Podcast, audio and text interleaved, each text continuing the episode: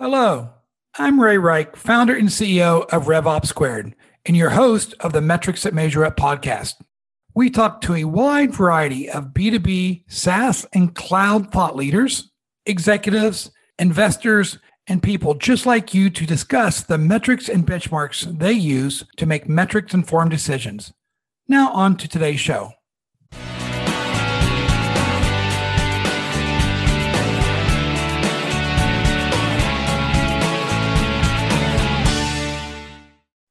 Welcome to today's episode of the Metrics That Measure Up podcast.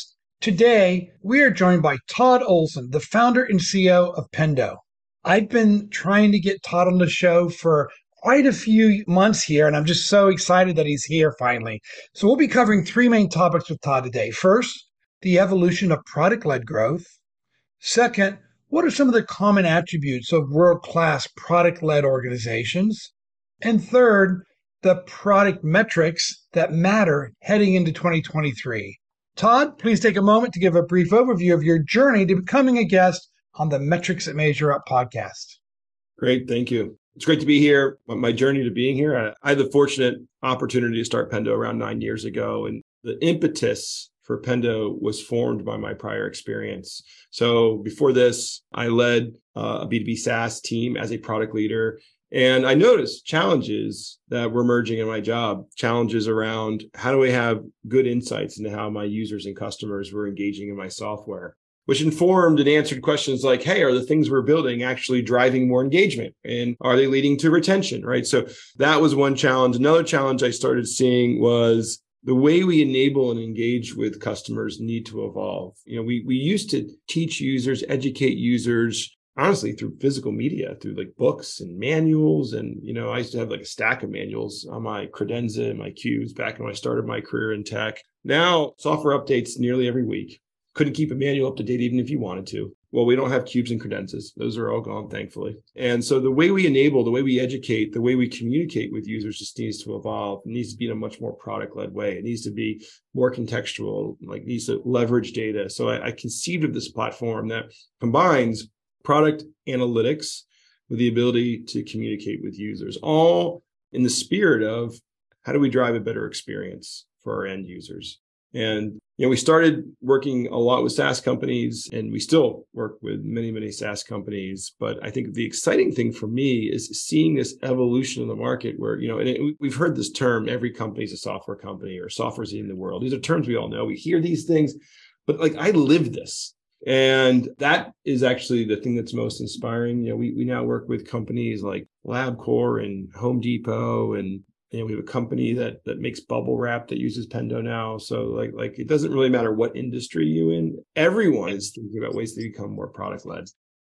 Well, you are the perfect person to talk about the evolution of product led because when you started 2013, there wasn't every expert in the world on LinkedIn pontificating about product led growth, right? You you were product led before it became an official category. So I'm going to start with a really easy question for you, Todd. What's the future of product led growth? okay, that's a big question. So let's really talk about first how do you define product led growth? How do you, Todd Olson, define it? Well, actually, I'm going to step back for a second. And like, so the product led growth to me is a subset of this overall concept of being a product led organization. And if I think about what it means to be a product led organization, it's a company that puts the product at the center of the overall customer experience. And it's not like an afterthought. It's not like, oh, an additional thing. It is, it is the primary way that customers engage with the company is through the product. And so then let's take growth as a subset of that. So what does that mean for me with respect to growth? Well, growth means that the primary vehicle for obtaining customers is through a product led fashion through primarily self service. So if you think about that means there's a product led way to to market to customers and that's often through references, referrals, uh, viral loops, um, and and we've all seen this. I mean, I think Zoom is a great example where like how did Zoom grow early days? You got invited to a Zoom call and you're like, wow, it's a great experience. I also want to use Zoom. That is product led growth right there naturally. And then great companies, once they get this lead or this prospect that starts engaging with their platform, their platform is naturally good at finding ways to convert that to a paying customer and then renew and expand. That is product led growth. And that is product led growth in the context of what it means to be a product led organization. I like it. So product led growth really is a go to market motion. And being a product led organization is really a business almost ethos or culture that you create and you may not be a product led organization, but still have a PLG motion for certain products. Yeah. And you actually may not be able to do product led growth, but be a product led organization. And I, I, think a good example is if you were selling to, for example, the government or a highly regulated industry, it's hard to do that without a human being involved. Like you just simply need humans to get involved in that. Now, once you have signed that customer, it is possible to eliminate humans from the overall customer experience. Like, how do you service those customers? How do you get feedback from those customers on what's going on? You can do that in a completely digital product led way. You may be able to have to use humans in the early stage, in the actual customer acquisition phase. But then post sale, it's very, very possible some of these organizations could onboard in a completely self-service way. So for example, if a new user uses your, your application, what's that experience like? Does it require a human or can you do it without a human? The best companies think of ways to do this in a more efficient manner and in a more product-led manner because it's also a better experience for many users. Like the last thing you like, you get hired this company, they sit you down and said you got to use this software solution. Oh, by the way, you have to wait for a human to teach you how to use it. That doesn't feel like a great experience. Those are areas where I think great companies think of ways that look at the constraints given to them within their market parameters and kind of figure out how to leverage the product as much as possible to deliver a better customer experience. So that's a pretty hot take where you said we could actually eliminate human resources on the onboarding engagement and even ongoing growth of product utilization. But it's funny, I was talking to Nick Mehta, and we were having this conversation before we started the podcast about the trend around digital led customer success. Yep. And especially as we enter 23 and look at efficient, durable revenue growth, right? How do you eliminate or at least reduce the amount of human resources to onboard, engage, and increase product success, right?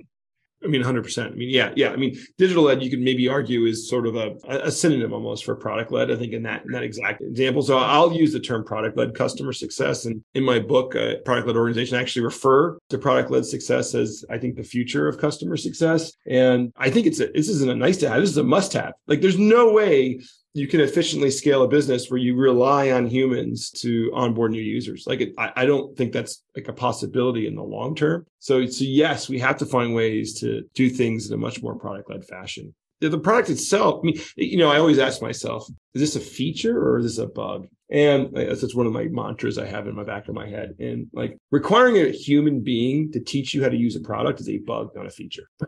so like if I think of it in that parlance, then in our job, many instances in product owners is to fix bugs. So I like to fix that bug. Like that, that to me is broken. That's a bad experience. So well, it's interesting. You can tell, you know, you've done this for nine years, but all those years of experience before that kind of led to where you are today. You wrote a book about product led organization. You created a company that's all about product engagement, product utilization, analytics.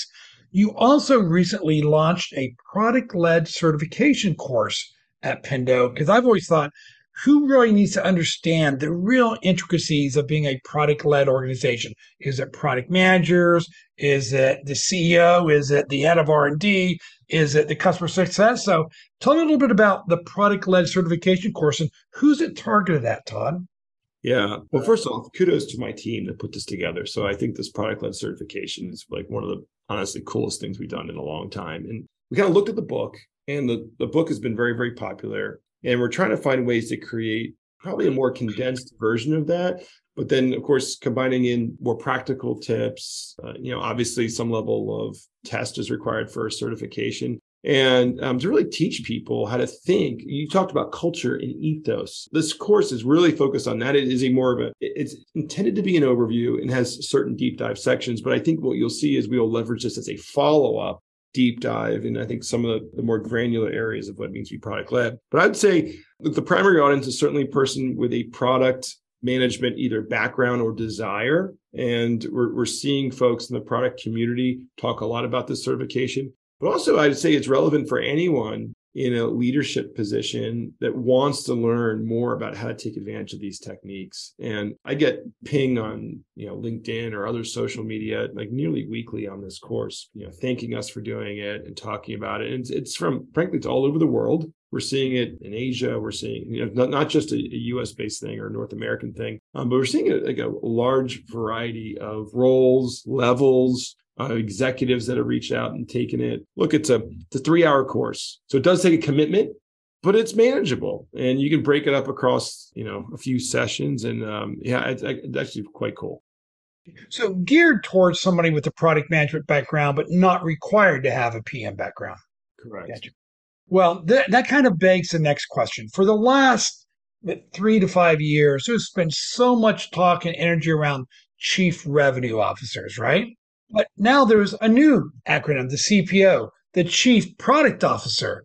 So tell me a little bit about the evolution of that role and what's the primary responsibility of a Chief Product Officer in a product led organization?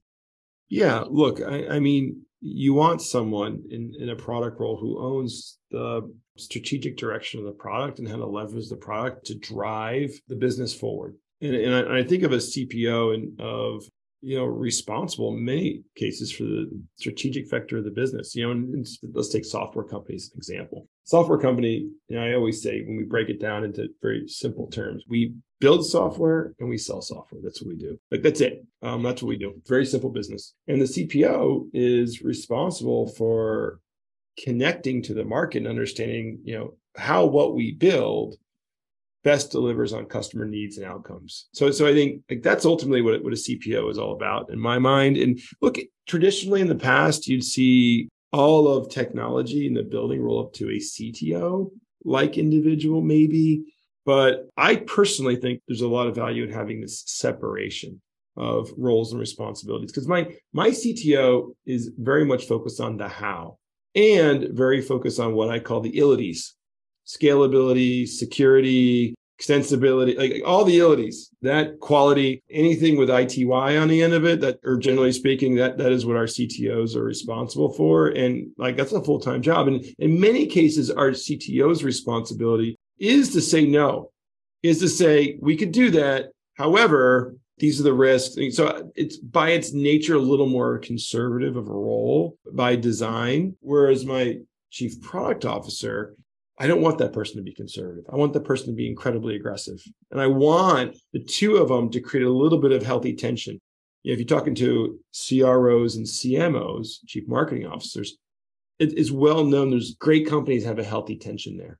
So I view that tension very similar to how I view the chief product officer CTO tension. And I think having a healthy tension where one's pushing and one's pushing back. Yes, they ultimately you want a great relationship, um, you want a professional tension. I think that's how great companies are formed by having strong leadership that they can balance each other's strengths and drive the company forward. What I took from what you just said about the healthy tension between the CTO and the chief product officer is that development, the actual engineering R&D resources in your model report to the CTO, not the CPO? Yeah, generally speaking, that's what we're seeing. And look, every company is different. And, and some of this admittedly does depend on the human beings you have. And there are some human beings that like have qualities of both. So like they're like all these things are imperfect sciences, org structure in particular, but but like generally speaking, I want a product minded human, which is driving the strategic vector, which is pushing, which is trying to like advance in new markets, trying to make sure they have a strong relationship actually with our go to market to be very external facing. And the CTO, which is very much focused on like keeping this running like 99.999% of the time make sure it's like super fast make sure we're we're thinking about like you know overall architecture going forward and leveraging the best technologies and you know managing technical i want i want someone like 100% focused on on that piece and so it's like slightly different skills and strengths you know, I grew up my first about eight years of my career was at GE and we measured everything and our product managers, right? They own the revenue and profitability of their product line.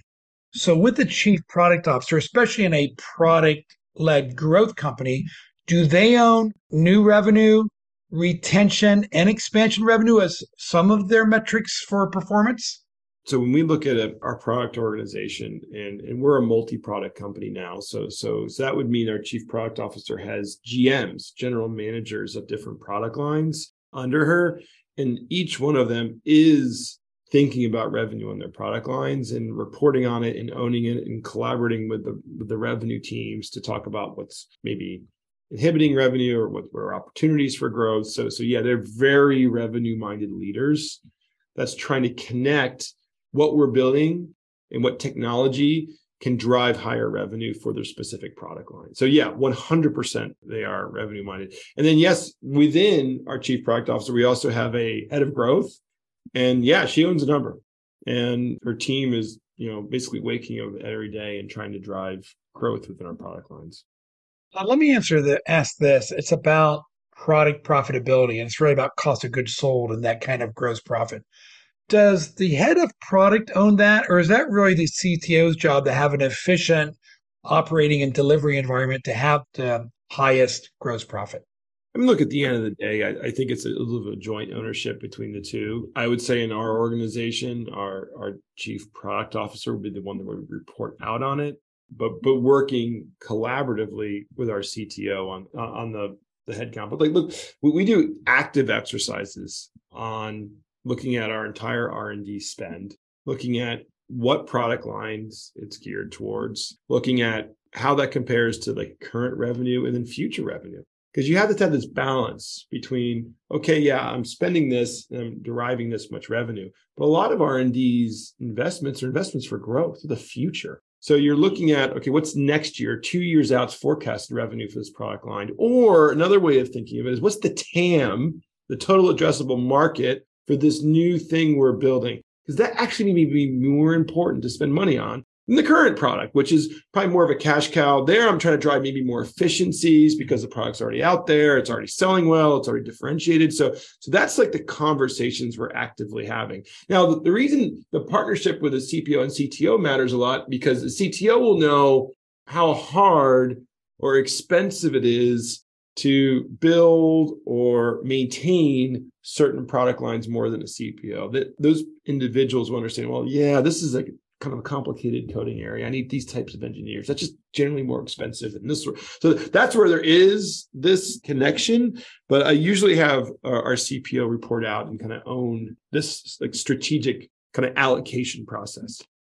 I love the fact that you said it's not just about what my gross margin is today, but looking at one or two years. And I think Snowflake's a great example of that. If you looked at their financial reporting two years ago, they were like a 56 to 58% gross margin company. But what you've seen is as their revenue and number of customers and utilization has increased, their gross margin's going up, right? They were planning for the future. It's really an interesting thought process. Yeah, I mean, honestly, we're actually a pretty similar company too. We're also an analytics company. We have a lot of data. So, so for many of us, it's interesting, especially as maybe this is a little off tangent, but, but in the days of cloud computing, and obviously Snowflake and Pendo, both cloud oriented companies, in the early days, we directed our engineering spend, our R and D spend, towards building more features at the expense of focusing on improving our gross margin. It, it was intentional, intentional, because in, in enterprise companies, typically speaking, there's this race in the early markets to drive this critical mass of features to get this level of differentiation to make it very easy to acquire enterprise customers. Now, once you get that level of feature set, you can shift your focus towards, okay, now how do I focus on driving better gross margins, other things? And, we as a business now, like, so we're nine years old, let's say seven years old, seven years ago, didn't think at all about gross margin. But then maybe three years ago, you know, we started to say, okay, each year we need to make significant investments to start bringing this number up. And you can see the charts. I mean like one of the more beautiful charts we have in the company right you know it's just like slow increase gradual like because we're still getting great feature velocity. We're still building a lot of great things but we are now carving out some of that engineering capacity to to focus on these margins because ultimately you know it's important for us as a you know future public company et cetera you know, I could talk to you for hours. And one of the challenges of uh, today's podcast is we try to keep them short, right? So yeah. I'm going to ask you one more question before we go into metrics, because this is the Metrics that Measure Up podcast. But you've had a chance to see hundreds, if not thousands, of product led organizations. And since our listening audience is primarily B2B SaaS and cloud leaders. I want to ask you, are there any common attributes that you've seen in product led organizations? And let's try to keep this to technology product led organizations. What are those common attributes? Yeah, maybe this is just almost too much of a coincidence because we're talking about metrics that matter. But but the reality is that the best product led organizations are incredibly data driven. Like you actually can't be a product leader as you're not. I think I think that's like probably the number one. Number two, which is almost you could argue is like corollary to it, or you know maybe very very closely related, is is it a very experiment driven organization? So like the reality is if you're you're going to try a lot of things. Some things are not going to work. Some things are. So having this culture of we are constantly experimenting and iterating and adjusting. Like like our our growth teams move incredibly fast and are running at any given time. You know, three or four experiments and reporting out regularly on how they're doing. You know, some work, we double down on them. Some don't. We scrap them. We move on to the next thing. You know, so like that's the culture and ethos you need on those teams. Very very fast tight knit team. You know, it's classic Amazon pizza team. So small group and constantly measuring data, analyzing and experimenting. That that to me is critical to, to be a world class product led company. And if I'm not mistaken, if people don't know the Amazon pizza team, it's like shouldn't have teams any bigger than you can feed with a single pizza, right? Exactly. And that, that's kind of how we think of our teams here is like they're just small, nimble, like fast moving teams. Okay, let's pivot over to metrics. So, as I was doing research for this conversation, of course, I had to read your ebook on the top 10 KPIs for product leaders, right? Yep. But here's going into 2023 with everything that's going on. If I said, Todd, what are the three, the top three metrics that as chief product officer really needs to really be paying attention as their almost their North Star metrics? What are those three? Can I limit you to that? Yeah, yeah, sure. And, and, first off, I mean, just just distilling things down to three of anything is always hard because it does depend on the business. So I'm going to suggest three, but then I also will caveat as saying, look, there's a lot of great metrics, and yeah, we've got ebooks and other books that kind of help go into it. And I'll share kind of one of the things that we've been thinking about even internally. So the metrics that we like more recently. So this is kind of fresh. We've been spending a lot of time looking at second week retention within our products someone signs up for something, they start using it, what percentage of those users come back the second week? It's kind of a close metric to stickiness, which is looking at either weekly active use or daily active use, and that, those ratios. But this one is a very specific one, just looking at how do we get people back for that second week. They kind of obsessing over over that. So that's kind of the, the first one you know, obviously for a lot of PLG companies, they are very focused on conversion percentages throughout the funnel. So I think, you know, looking like knowing and looking at your conversion funnel, that's a critical metric. So like just simply very, very critical. So that would say the second. The third one is, is a Pendo metric. So as well, uh, which is our product engagement score. And I do like this metric and we have a lot of companies using it. And it, no, it's broader than those other two. I give you, I started with two very specific metrics, and I give you a broader metric. And I think because the product engagement is a composite, it's comprised of three scores, which kind of elevate to a single one. And, and, and the first one is around like the broadness or breadth of feature adoption. And I think this is a very important thing. You don't want your users using a very thin slice of your product. It's very dangerous. You know, you're more susceptible to churn uh, in other areas. So I think this breadth or adoption metric is one. I think stickiness, which is similar to second week, but just generally speaking, how many people are coming back? You know, there's this ratio of weekly active use to monthly active use is a very interesting metric. And last is growth. I mean, you know, like like like so we're looking a lot at quick ratio, which is a basically it's a retention metric, but but how much is your product growing? So like that scores, and if I take that score and compare it over time or look across other products, it's actually pretty valuable to understand what's working and what's not. Yes. I tell you, I'm so glad that you put product engagement score number three, because as I was doing my research, it's like, I've never ever seen companies using PES. And that doesn't mean there's not a lot of Pendo customers who are.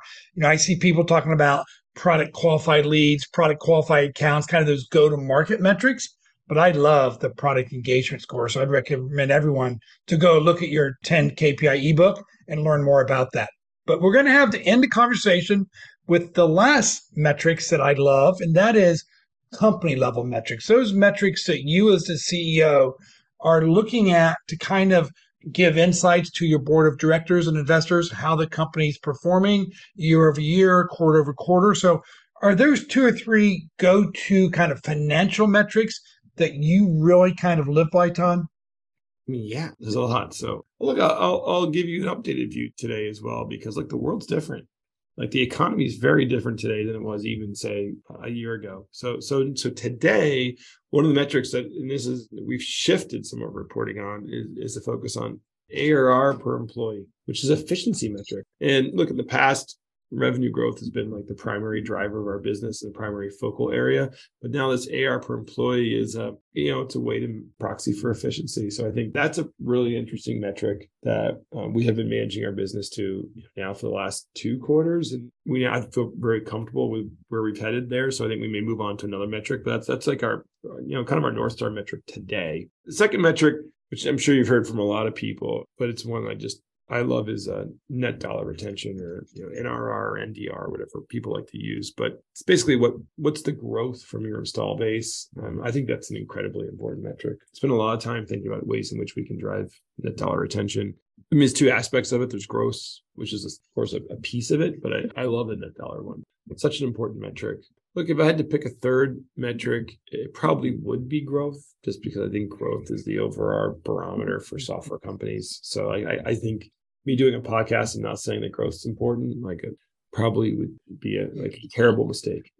as a as a CEO, I totally understand that, but I talk to a lot of investors and they're talking about balanced growth and they're really talking about the reemergence of the rule of 40 as such a critical metric because it looks at growth and kind of the EBITDA or free cash flow.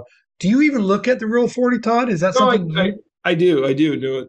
Yeah, I could have said rule of 40 for, for my third metric. That's a fair one. So yes, I think rule of 40 is very important. And yes, 100% we are looking at it.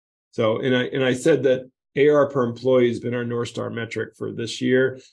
I would not be surprised if we pick rule of 40 next year as our North Star metric. So like I, it is that important to us, but not all rule of 40s are equal. I, I recently saw a slide like recently as in like earlier this week came from one of the bankers. I don't recall which bank, but it was a regression analysis, like looking at a rule of 40, but different breakdowns. So, like, you know, is it 0% growth and 40% free cash flow or 10%, you know, like 20% growth. So, like, kind of looking, you know, all the way up to like 60% growth and still burning. And you can see here that, like, there is an optimal combo and the optimal combo that I saw was kind of a 40%, 0%. So this like 40% growth and like seriously seemed to be the optimal like breakdown of rule 40. So I think that's kind of been in the back of my mind quite a bit. And it was interesting. The analysis actually showed diminishing returns. I'm saying returns in like an increase in multiple. The ultimate measure here is how much you're valued. So like the, the revenue multiple.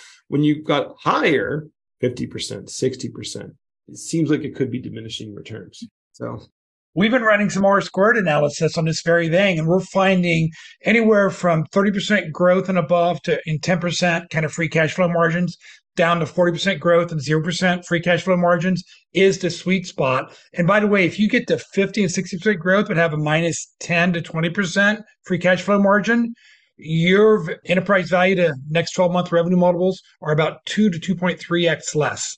So yeah. you're exactly so, right. I'm glad you shared that. But I hate it, but we've got to wrap up today's episode. Todd, I'd love to have you back on someday, but I want to give the listening audience a chance to get to know you a little bit better personally through three quick questions.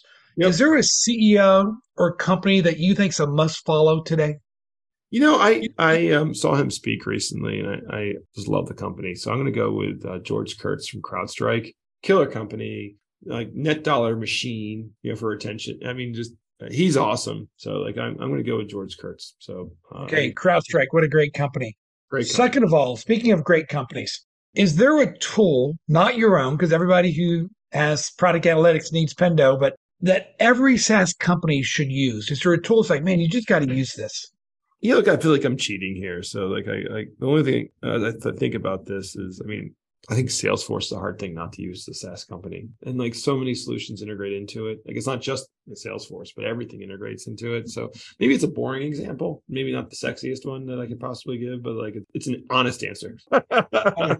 I think it has become the digital hub, especially for all your go to market functions and their API and partner ecosystem. It's hard to rip Salesforce out because you've got 22 different apps that are feeding it, right? Exactly. Exactly. Okay. And the last question you know, there's a lot of early career people who are following the podcast. They want to be the next great B2B SaaS founder. So, Todd, if you were talking to someone who just graduated, maybe in their first one to two years in a B2B SaaS company, what advice do you give them to become the next great founder someday? Well, look, um, I, I, think maybe the best advice, and, and look, I don't want to offend some young person out there and say like because you look there's two two paths. One, just go start something because you're going to learn a lot by starting something. And if you start something just right out of college, like go solve a pain that's a really hard pain that you've lived. But I do want to give another piece of advice that isn't said enough. Like go work for a great company, go work for a great SaaS company and see how it's done. That's actually one of the best ways you can learn how to start a company is just go work in a great place. Go work in a place with great leadership, great company, great culture. You will learn so much in such a short period of time. Like, like it's like dog years here. Like you're just here for four years. It'll feel like a 10 year career. So go work at a great place. Come work at a Pendo or, or, or lots of companies like maybe not lots, but like there are other companies like Pendo's out there. Go work for a great company. Go see how it's done. You'll learn a lot and that'll set you up for whatever you want to do next. I think it's great advice, Todd. Plus, you're going to meet some mentors and coaches who are going to help shepherd you through your career. So, Todd, thank you so much for being a guest on the Metrics to Measure Up podcast. Really appreciate it. My pleasure. This was a great, great conversation. And to our, our listening audience, right, if you're enjoying the guests we have, like Todd Olson, the founder and CEO of Pendo, and the content that we're discussing, it would mean the world to us to go ahead and subscribe to the Metrics Measure Up podcast on your favorite podcasting app. Go ahead and give us that five star rating. It allows more listeners to be introduced to Metrics Measure Up and provide us a review and recommendation how we can make the content even better. Todd, thanks again. And to our listening audience, thank you so much. Thank you for listening to today's Metrics to Measure Up podcast. If you would like to learn more about B2B SaaS metrics and benchmarks, please visit revopsquared.com.